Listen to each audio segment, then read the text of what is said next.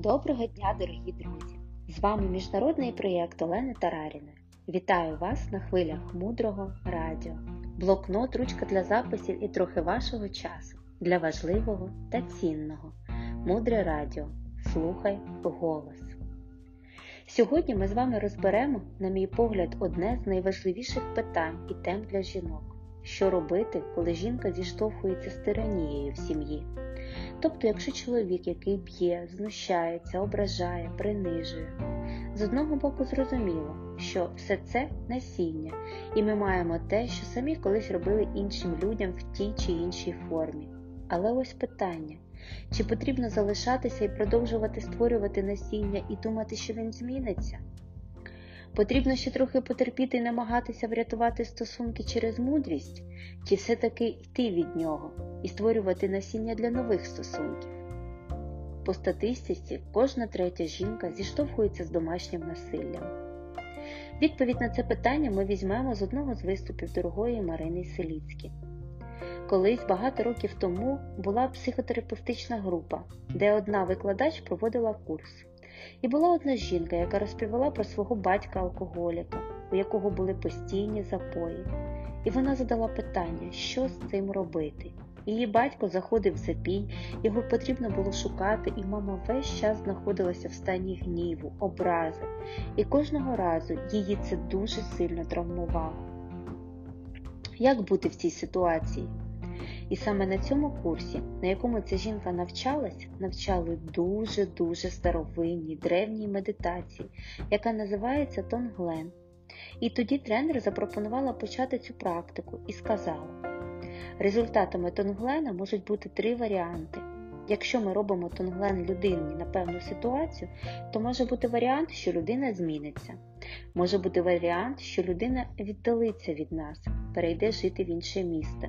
І третій варіант вона просто йде, навіть, можливо, аж до того, що з цього життя. І тоді жінка сказала, як ви можете таке пропонувати, такі практики, в результаті яких людина може піти. Я взагалі такої практики робити не буду. І вся суть в тому, що як в нашому питанні цей партнер, який проявляє насилля, він приходить з нас. І ми самі з цим насінням насилля в нашій свідомості повинні працювати. І неважливо, немає значення, чи будете ви працювати по відношенню до цього партнера, робити йому тонглен, по відношенню до іншої людини.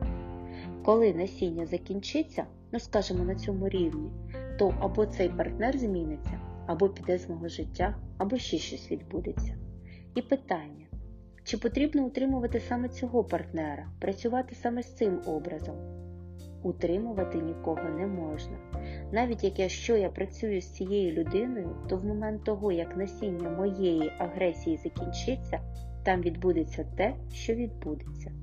Але тут є зовсім інше питання: хочу я з цією людиною працювати, щоб їй допомогти?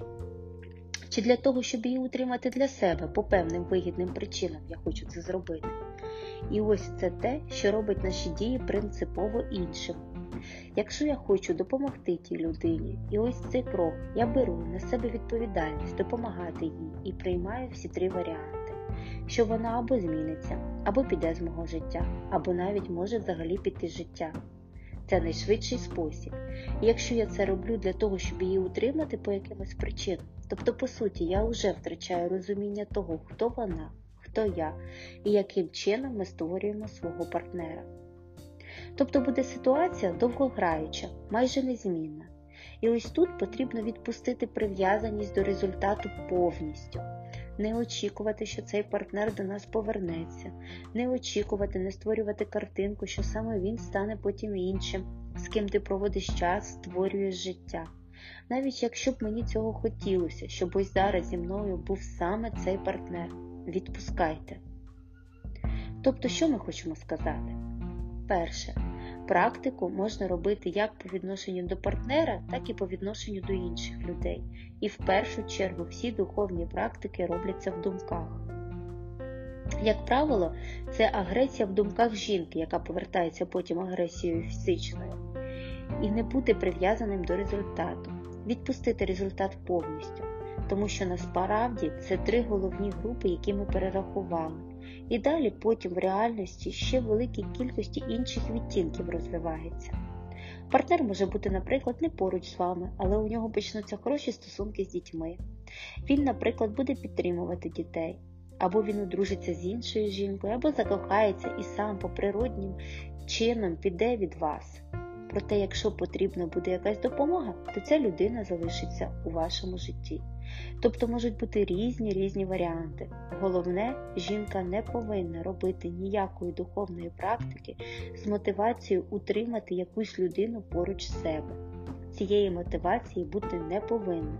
Вона практично перекреслює свою роботу. Таким чином, друзі, ми з вами познайомилися з тим, на що потрібно звернути увагу при тиранії в сім'ї. Перше це звернутися за допомогою, задавати питання, не мовчати. Друге зрозуміти свою мотивацію. Хочемо допомогти чи утримати для своєї вигоди. Третє робити практики, які нам рекомендують люди, яких ми наділили силою своїх вчителів. І четверте це не прив'язуватися до результату. Далі глибше. Залишайтеся з нами на хвилі мудрого радіо. Мудре радіо. Жити на глибині. З вами був проєкт Олени Тараріної, транскрибатор Наталія Королькова, переклад Ірина Гжигітова, озвучення Світлана Ромашина. До зустрічі в ефірі!